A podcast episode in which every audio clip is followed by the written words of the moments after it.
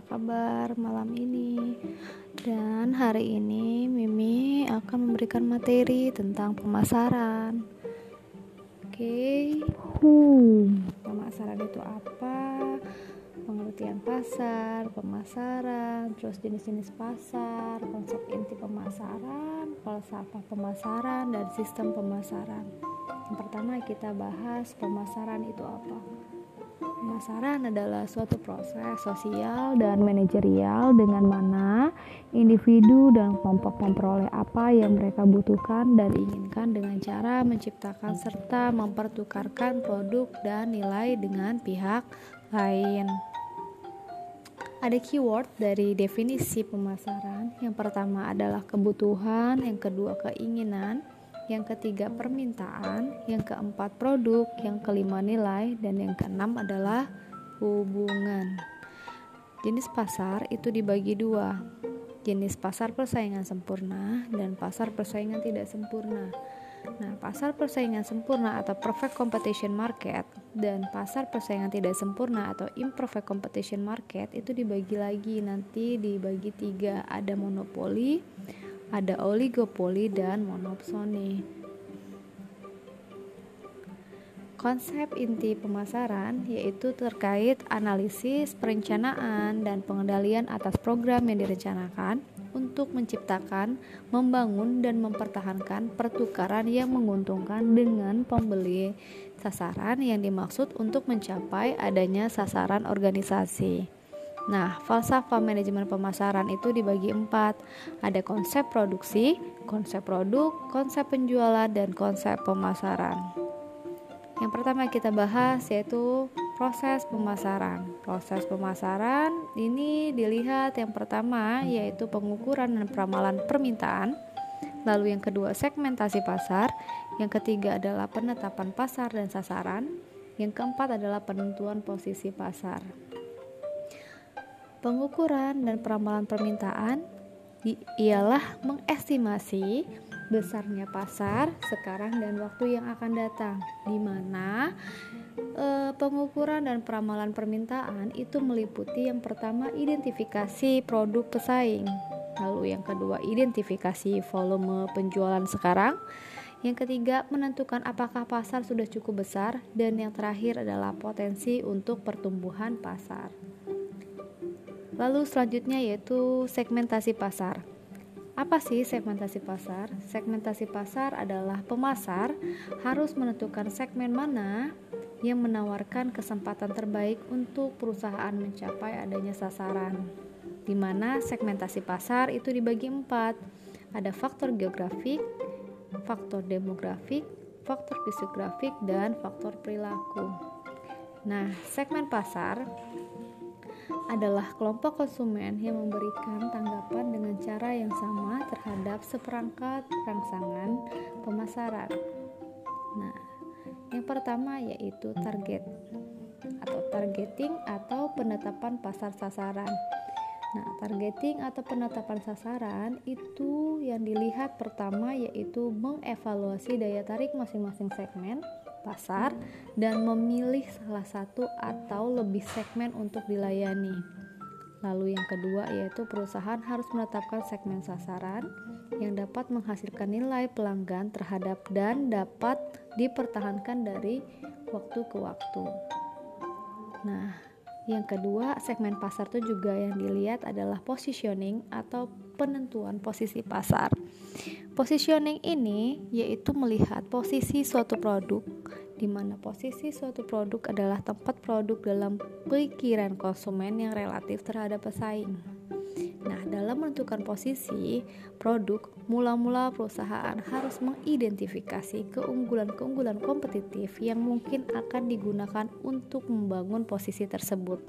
Jadi, uh, penentu posisi pasar yang lebih efektif itu biasanya berawal dengan pembeda atau pendiferensiasian atau tawaran pemasaran perusahaan sehingga memberikan kepada konsumen nilai lebih besar daripada tawaran pesaing kepada mereka.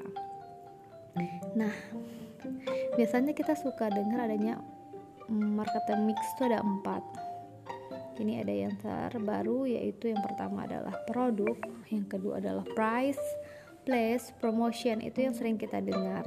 Tapi ini ada delapan ada tambahannya. Yang kelima adalah proses enam people lalu tujuh physical evidence dan purple cow. Bukan berarti itu uh, purple cow itu adalah si uh, sapi ungu ya. Bukan itu. Oke. okay. Perusahaan manufaktur perusahaan manufaktur itu terkait dengan produk price place dan promotion di mana perusahaan jasa itu terbagi dengan proses people physical evidence. Nah era menggunakan purple cow. Purple cow ini terkait dengan marketing mix. Ada produk dan ada harga. Kita bahas yang produk dulu. Produk itu biasanya terkait keputusan mengenai produk, ada merek, tanda merek, merek dagang dan hak cipta. Dan biasanya produk itu adalah keputusan mengenai kemasan, baik itu kemasan primer, sekunder dan kemasan pengiriman. Itu tentang produk beda dengan adanya harga. Kalau harga itu ada beberapa faktor yang mempengaruhi tingkat harga. Yang pertama, perekonomian, lalu penawaran dan permintaan, persaingan, daya beli masyarakat, dan pengawasan dari pemerintah. Nah, beberapa metode penerapan harga. Uh, yang pertama adalah cost plus pricing, lalu yang kedua markup price markup pricing, penetapan harga break even, lalu yang keempat adalah penetapan harga dalam hubungan dengan pasar. Nah, beberapa strategi penetapan harga. Yang pertama, penetapan harga psikologis, yang kedua, potongan pembelian, dan yang ketiga, penetapan harga geografis dan yang terakhir adalah skimming price. Purple Cow itu juga terkait dengan adanya saluran distribusi di mana saluran distribusi adalah saluran yang digunakan oleh produsen untuk menyalurkan barang tersebut dari produsen sampai ke konsumen. Nah, e, manfaat perantara di sini yaitu penghubung antara produsen dan konsumen, penyedia alat dan jasa reparasi, penyimpanan produk dalam gudang, kegiatan promosi dan penyediaan informasi, Lalu yang terakhir ada penyortiran, pembungkusan dan pengepakan dari produk. Yang selanjutnya adalah tingkat saluran. Tingkat saluran itu terkait dengan produsen konsumen, produsen pengecer konsumen, produsen pedagang besar pengecer konsumen, produsen produsen agen pedagang besar pengecer konsumen. Sedangkan kalau promosi itu terkait dengan periklanan, personal selling, promosi penjualan dan publisitas. Nah, ada peran promosi. Peran promosi yaitu memberikan informasi, membujuk, mengingatkan masyarakat akan produk, jasa, atau image perusahaan. Dan promosi juga terkait dengan adanya periklanan, di mana periklanan ini adalah komunikasi non-individu dengan sejumlah biaya melalui media yang dilakukan oleh perusahaan, lembaga, ataupun individu. Nah, promosi itu uh, terdapat ada media periklanan seperti misalnya surat kabar, majalah, radio, televisi, pos, internet, media sosial dan sebagainya. Sedangkan keputusan tentang media itu terkait dengan jangkauan, frekuensi dan pengaruh. Nah, promosi juga terkait dengan adanya promosi personal selling dan promosi penjualan. Kalau personal selling itu terkait dengan persiapan sebelum penjualan atau prospecting dan yang kedua adalah penutup penentuan lokasi pembelian potensial, pendekatan pendahuluan, lalu melakukan penjualan atau presentasi handling, objecting dan closing. Dan yang terakhir adalah pelayanan sejus, pelayanan sesudah penjualan. Promosi itu terkait dengan uh, penjualan. Ada peragaan, ada pameran, ada hadiah, seperti contohnya barang dan sebagainya promosi itu uh, bisa publisitas, di mana publisitas adalah sarana promosi melalui media yang bersifat berita. Sifat publisitas itu bisa positif dan bisa negatif. Oke, ini materi yang kita bahas tentang pemasaran. Next materi kita akan membahas tentang manajemen produksi. Tidak semua manajemen produksi akan kita bahas karena terlalu banyak. Tapi intinya Manajemen produksi bertanggung jawab untuk menghasilkan barang ataupun jasa dalam organisasi, di mana manajer produksi juga disebut manajemen operasi yang berfungsi mengambil keputusan yang berkenaan dengan suatu operasi dan sistem transformasi yang digunakan, di mana manajemen operasi adalah kajian untuk menghasilkan keputusan dari suatu fungsi operasi. Nah, Manajemen produksi atau operasi adalah suatu pengambilan keputusan dalam fungsi dan sistem operasi yang menghasilkan barang dan jasa. Maka didefinisikan dalam lima keputusan tanggung jawab. Yang pertama proses, kapasitas, sediaan, tenaga kerja, dan mutu. Strategi operasi adalah suatu visi fungsi operasi yang menetapkan keseluruhan arah atau daya dorong untuk pengambilan keputusan. Nah, visi ini harus diintegrasikan dengan strategi bisnis dan sering kali direfleksikan pada perencanaan formal. Nah, strategi operasi seharusnya menghasilkan suatu pola pengambilan keputusan operasi yang konsisten dan suatu keunggulan yang bersaing bagi perusahaan strategi operasi di mana sudut pandang bagi fungsi operasi yang dapat mengarahkan pengambilan keputusan di mana tujuannya adalah menghubungkan strategi bisnis dengan pengambilan keputusan dalam operasi dan hasilnya harus merupakan suatu pola pengambilan keputusan yang lebih konsisten.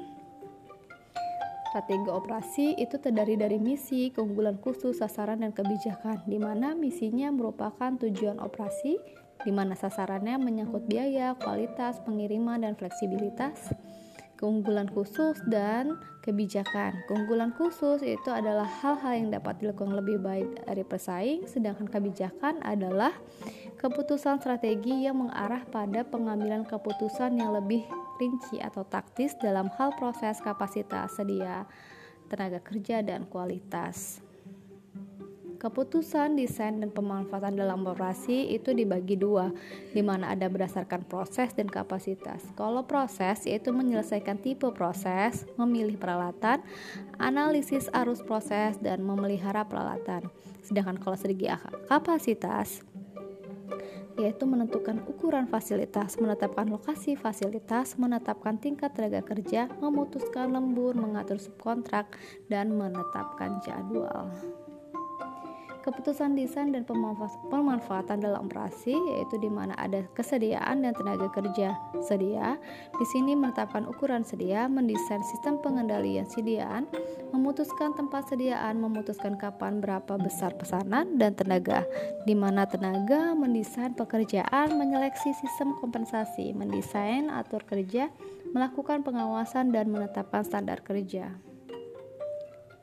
Nah, keputusan desain dan pemanfaatan dalam operasi yang terakhir adalah mutu. Nah, mutu ini memang lebih menetapkan adanya standar mutu, di mana memutuskan mutu perusahaan, di mana menetapkan banyaknya pemeriksaan dan adanya pengendalian mutu agar sesuai dengan standar. Manufaktur dan produksi Nah, istilah manufaktur itu pertama digunakan tahun 1622 berasal dari kata lain manufaktum yang berarti made by hand di mana istilah produksi atau production pertama kali digunakan pada tahun 1483 yang berasal dari kata Latin producer yang berarti lead forward yaitu membuat sesuatu yang baru atau tangible atau intangible.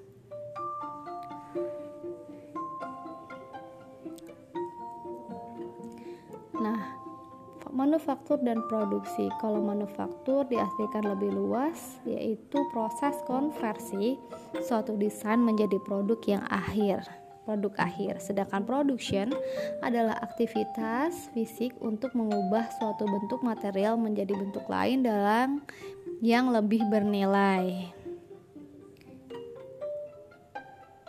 Sistem manufaktur itu ada sistem produksi.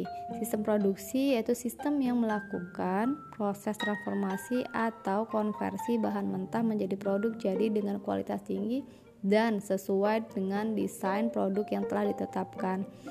Dalam proses transformasi ini terjadi pertambahan nilai sehingga produk jadi mempunyai nilai yang lebih tinggi daripada bahan yang mentah sistem produksi itu memang dari input, transformasi proses sampai dengan output. Kalau input kan bahan, mesin, tenaga kerja, dana dan manajemen, sedangkan kalau output barang ataupun jasa yang dihasilkan.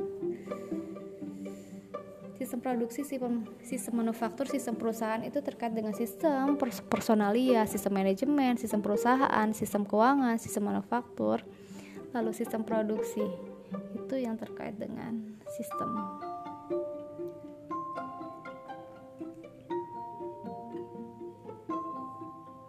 Oke, materinya sampai di situ. Nanti pekan depan kita akan membahas tentang perencanaan dan pengendalian produksi. Seperti apakah perencanaan dan pengendalian produksi?